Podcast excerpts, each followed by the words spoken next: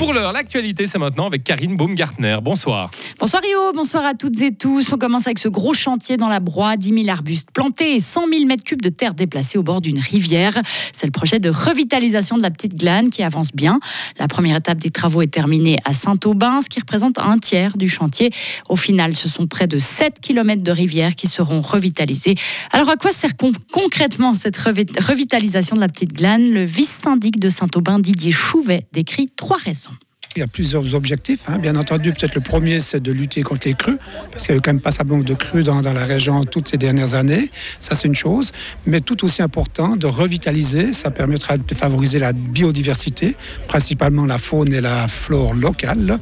Et puis également, un objectif qui me tient à cœur aussi, c'est euh, d'offrir euh, un intérêt paysager et puis euh, des zones de détente pour la population. C'est un projet mené en commun par les cantons de Vaud et de Fribourg.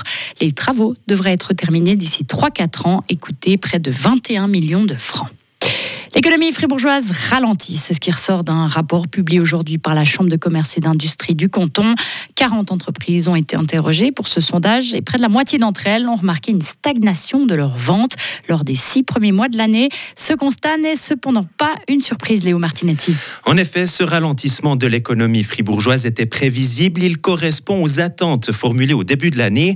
Une récession est toutefois jugée peu probable ces prochains mois. En tout cas, très peu d'entreprises s'y attendent.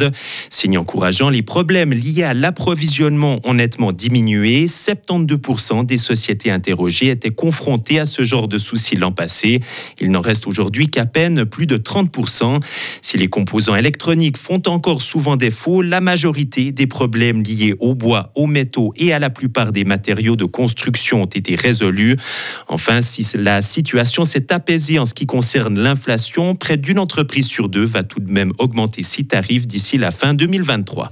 Merci Léo. Et d'après l'Observatoire de la Chambre de commerce et d'industrie du canton de Fribourg, le manque de personnel qualifié reste en revanche très élevé.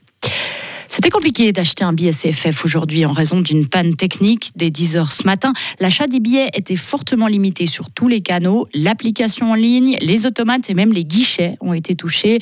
La situation s'est normalisée vers 15h15. Le trafic ferroviaire, lui, n'a pas été affecté. Les trains ont circulé à l'heure. Du côté de Vernier, à Genève, un incendie s'est déclaré cette nuit dans les caves d'un immeuble de 15 étages au Lignon. Un adolescent de 13 ans est décédé. Sa mère, âgée de 28 ans, est toujours aux soins intensifs, comme l'annonce le ministère public. Elle est entre la vie et la mort. Les deux victimes ont été transportées au HUG. Le jeune homme est décédé tôt ce matin. Dix autres personnes ont été contrôlées. Le feu a été maîtrisé juste avant 3 heures du matin et une enquête est ouverte. Elisabeth Baumschneider est en visite en Pologne et en Slovaquie, deux pays qui accueillent un grand nombre de réfugiés ukrainiens.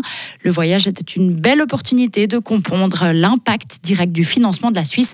C'est ce qu'a déclaré la conseillère fédérale en charge de l'asile.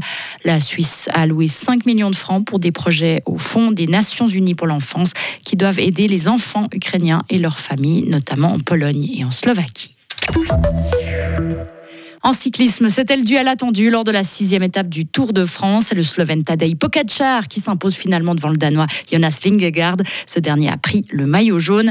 Les deux hommes ont une fois encore écrasé la course lors de cette deuxième étape dans les Pyrénées entre Tarbes et Cauterets. Pour sa dixième victoire sur la grande boucle, Pogacar s'est imposé en solitaire avec 24 secondes d'avance. Football féminin, Gaël Talman s'apprête à dire au revoir au sport professionnel. À 37 ans, la fribourgeoise va mettre un terme à sa carrière dans quelques semaines. C'est une sacrée page qui va se tourner pour l'équipe de Suisse de football, Joris Repon. Oui, car la Gruyérienne était présente au sein de la sélection nationale depuis 16 ans.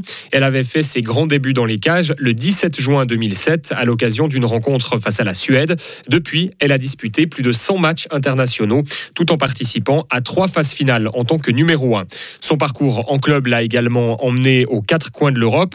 En Suisse, elle a porté le maillot de servette chinois grâce au père Ebal, mais elle a également longtemps joué en Allemagne, en Espagne ou encore en Italie.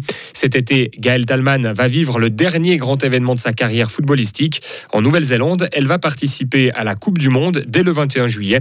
La Suisse défiera en phase de groupe les Philippines, la Norvège et le pays organisateur. Et à partir du 1er septembre, Gaëlle Talman prendra ses fonctions au sein du FC Lugano. Elle sera responsable du football féminin et entraînera les gardiens de but du team Ticino. Folklore et traditions locales sont à nouveau à l'honneur cet été à Bulle. Chaque jeudi, le chef-lieu gruyérien accueille le marché folklorique et ses nombreux visiteurs. Parmi les 200 stands proposés, on y trouve des produits alimentaires, cosmétiques et décoratifs, ainsi que des démonstrations d'artisanat typique gruyérien, le tout rythmé par des animations musicales de la région.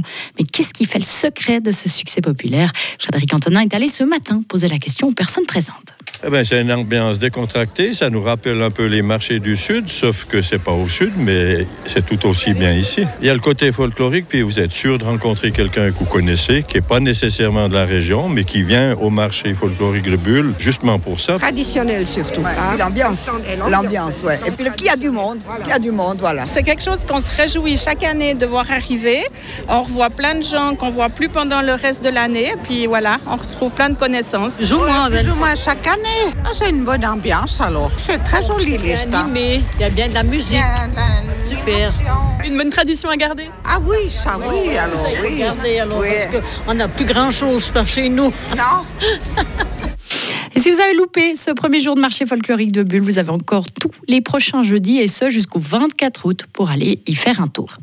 Finalement, quatre vins de Vuilly ont été récompensés au Mondial du Chasselas. Ce concours a eu lieu au Château d'Aigle au début du mois de juin, rassemblant plus de 700 participants de différents pays producteurs de Chasselas. Les vignerons caveurs du Vuilly ont brillé en décrochant deux médailles d'or ainsi que deux médailles d'argent.